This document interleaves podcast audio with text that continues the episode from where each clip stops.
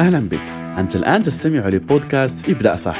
طريقك من الوظيفة للترعى. تقديم ياسين الحيوي لايف كوتش معتمد ومختص في مجال المال الاستثمار وريادة الأعمال.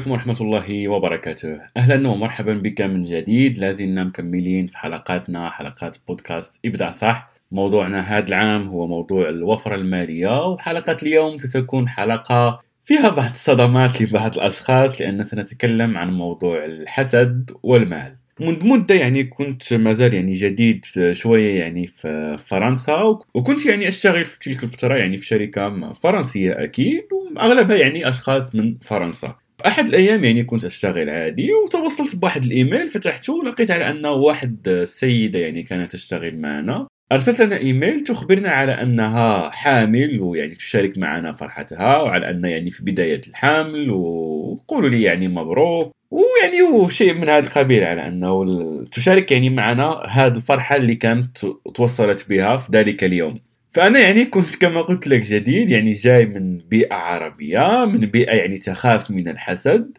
أول شيء يعني جاء في بالي لما قرأت هذا الإيميل هو هو يعني تذكرت قصص الحمل يعني في وطننا العربي على أنه غالبا غالبا تجد يعني على أن السيدة تحمل ولا تعلن يعني هذا الحمل للعائلة ولا يعني الأشخاص حتى في العمل لغاية ما يبدأ يعني الحمل يظهر عليها فبالتالي تكون مضطرة على أنها تخبر الناس بحجة على أنه آه أخاف من الحسد ولما يولد تولد الولد ولا البنت آه عندك الولد لا يحسد عندك البنت لا تحسد وآه غطي يعني وجهه وفي بعض البيئات كذلك يعني ممكن يغطوا حتى الحليب الذي يشربه الإبن حتى لا يحسد. ف فكل يعني هذه القصص يعني صراحة شوية مضحكة يعني في وطننا العربي وحتى نكون متفقين. هل يوجد الحسد؟ أكيد يوجد الحسد وهذا ليس موضوعنا وسأشرح لك يعني لماذا. فلما يعني قرأت هذا الإيميل وهذه القصص اللي قلت لك تساءلت لماذا هاد الأشخاص لا يصيبهم الحسد؟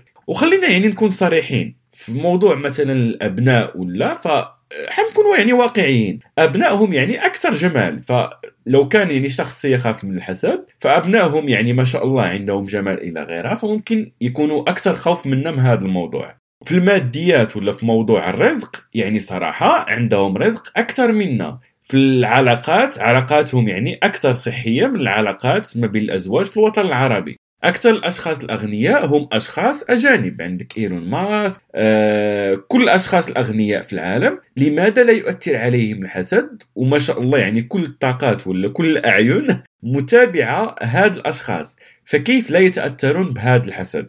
فمن هنا يعني جاءت فكرة هذا الموضوع وخليني أعطيك قاعدة وخذها يعني كما يقال بالمصري حلقة في ودنك. وهي تقول لا يمكن أبدا أبدا أي طاقة سوء أن تؤثر فيك إلا لو أنت سمحت لها بذلك.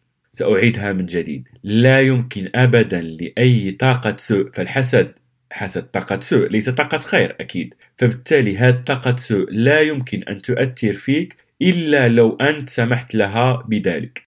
لأنه الأصل أن الله سبحانه وتعالى يحميك.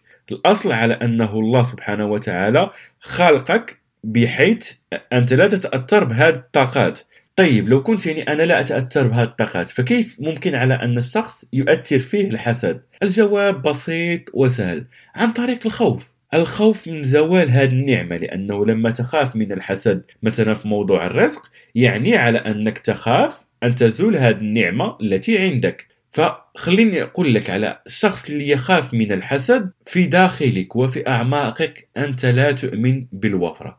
يستحيل لشخص أن يؤمن بالوفرة وفي نفس الوقت يؤمن أن تزول هذه النعمة.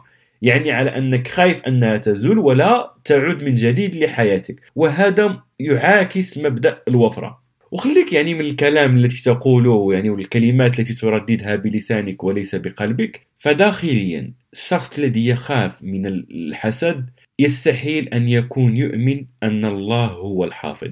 يستحيل. وخليني أني أستمر معك صدمة وراءها صدمة على أنه الحسد من الشيطان صح؟ والله سبحانه وتعالى يقول في محكم آياته ذلكم الشيطان يخوف أولياءه فلا تخافونه فبالله عليك. كيف شخص يقرأ آيات الله سبحانه وتعالى التي تقول لك لا تخاف من الشيطان الشيطان يخوف أولياءه والحسد من الشيطان وأنت تخاف من الحسد أليس عيب عليك؟ فللأسف هذه برمجة في المجتمعات وللأسف وأعتذر عن هذه الكلمة حتى في المشايخ حتى في الدروس في الخطب في المساجد تجد على أنه هناك سياسة تخويف من هذا الموضوع. وللأسف حتى لو أخذت الكتب فهناك آلاف الكتب عن الجن عن الحسد. وشوف يعني كمية المواضيع وكمية الفيديوهات الموجودة عن هذا الأمر أكيد هي موجودة. ومذكورة في القرآن أكيد. لكن شوف مثلا في الجانب الآخر موضوع الملائكة. تجد فقط ممكن ثلاثة ولا أربع كتب التي تتكلم عن الملائكة وأغلب المشايخ ولا يعني حتى لما تدخل الخطب عوض ما يقولون للناس على أنه هناك ملائكة الحفظ. يقولون لهم لا هناك الحسد ولا لا تظهر النعم التي عليك فخاف من الحسد ولا ولا تقوم بهذا وعندك يحسدونك. بالله عليك. يعني ما هي أصلا الأمور التي عندك التي تخاف أن يحسدك الناس عليها فبليز توقف على الخوف على أنه حياتك سوف تتوقف لو نشرت هذه النعمة الحسد موجود الجن موجود ولكن الله سبحانه وتعالى وضع لك ملائكة الحفظ هل عمرك سمعت بها ولا لا هل عمرك سمعت بسورة الفلق؟ هل عمرك سمعت بآيات الحفظ والتي توقيك لو قرأتها بوعي من الحسد ومن كل الطاقات السيئة؟ هل فعلا الشخص المؤمن بالله عز وجل يترك الملائكة ويركز مع الحسد؟ بالله عليك ركز شوية يعني في هذه المواضيع فهذا لو كنت أصلا تخاف من الحسد. الآن خلينا نتكلم عن لو كنت أصلا أنت شخص حاسود وأنا عارف على أنه أغلب الأشخاص سيقول لك لا لا لا, أنا لا أحسد. يعني وهذا يذكرني بمقولة الأمهات في الوطن العربي بدون استثناء يعني. كل الأمهات يقول لك لا لا أنا أولادي متربيين. أوكي لو كل الأولاد متربيين وعندهم أخلاق إلى غيرها. فالمشاكل والكوارث التي نراها يعني في الشارع من أين أتوا هاد الأولاد؟ فخليك تكون صادق مع نفسك. لو أنت شخص حسود من الآخر يعني على أنك تحس أنك أقل من الشخص اللي عنده نعمة. كيف تعرف على أنك شخص حسود ولا عندك هذه المشاعر الحسد؟ خليك صادق مع نفسك.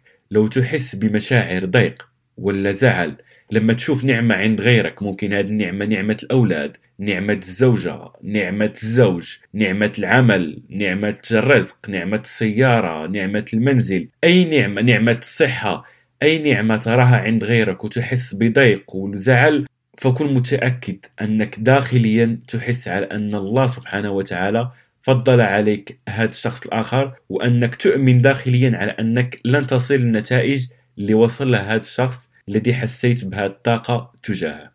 خليك صادق كما قلت لك يعني في حلقة الإيمان. هذا البرنامج يعني أنت تسمعه لوحدك ليس بالضرورة يعني على أنك آه تقول لا أنا هو الشخص المثالي. آه كلنا يعني تمر علينا لحظات ضعف كلنا يعني عندنا أشياء سلبية في حياتنا فخلينا نكون واقعيين. وحتى يعني أجيك من الآخر شخصيا يعني مريت بهذه الحالات يعني حالات الحسد في بعض المرات في حياتي. وكان يعني البداية على أني اعترفت بهذا الأمر مع نفسي وعادي يعني.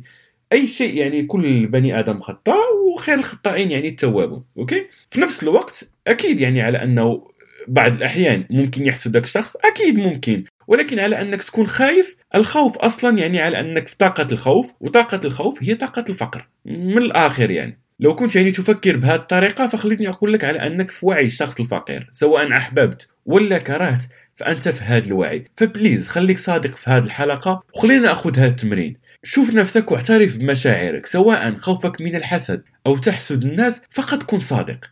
فلو كنت خايف قوي إيمانك على أن الرزق يأتي من الله عز وجل. هذا الرزق الذي يظهر عند غيرك شوفوا على أنه wow! يوجد هذا الرزق عند فلان ولا فلانة يعني على أنه عرف بعض القوانين اللي لو أنا طبقتها وعرفتها اللي لو أنا عرفتها وطبقتها سأصل النتائج. فخذ على أنه واو شكرا يا رب على أنك أظهرت لي هذه النتائج. شكرا يا رب على أنك أظهرت لي هذا المثال على أنه موجود هذا الرزق على أنه هذه القوانين موجودة. فبالتالي شوفها من هذه الصورة لا تراها من صورة آه هو عنده وأنا ما عنديش. لا شوفها من صورة على أنه الله سبحانه وتعالى رب الجميع. وكيف ما كان هذا الرزق كما ذكرنا. فالله هو الحافظ. ولو كنت يعني أنت يعني تخاف من الحسد فخلينا نأخذ تمرين وممكن هذا التمرين يغير حياتك لكي نقوي قيمة الله الحافظ في داخل كل شخص فينا. سأطلب منك على بالإضافة للتمرين اللي قلت لك قبل قليل وستكون يعني هذه أول حلقة نقوم فيها بأكثر من تمرين سأطلب منك أن تنشر شيء على وسائل التواصل الاجتماعي بنية وأما بنعمة ربك فحدث فقم بنشر نعمة عندك حاليا واترك يعني من الناس وماذا سيقولون؟ آه وهذا يعني يتفشخر علينا ولا يعني يظهرنا على أنه آه هو واو انسى عليه كل هاد الأشخاص. أكيد. شخصيا كذلك يعني لا أنشر كل شيء عندي ولا لا أنشر يعني كل شيء أقوم به هذا أكيد. لكن أريد منك أن تنشر فقط شيء لكي تخرج من هذه طاقة الخوف وتذهب لطاقة الوفرة. طاقة على أن الغنى من عند الله الوفرة من الله الرزاق. ولكي يعني نتشارك في هذا الموضوع لما تنشر فقط اعمل لي تاج لكي يرى كذلك أغلب الأشخاص على أنه نحن الآن في طاقة الوفرة في طاقة الحفظ لكي نقوي طاقة الحفظ في مجتمعاتنا.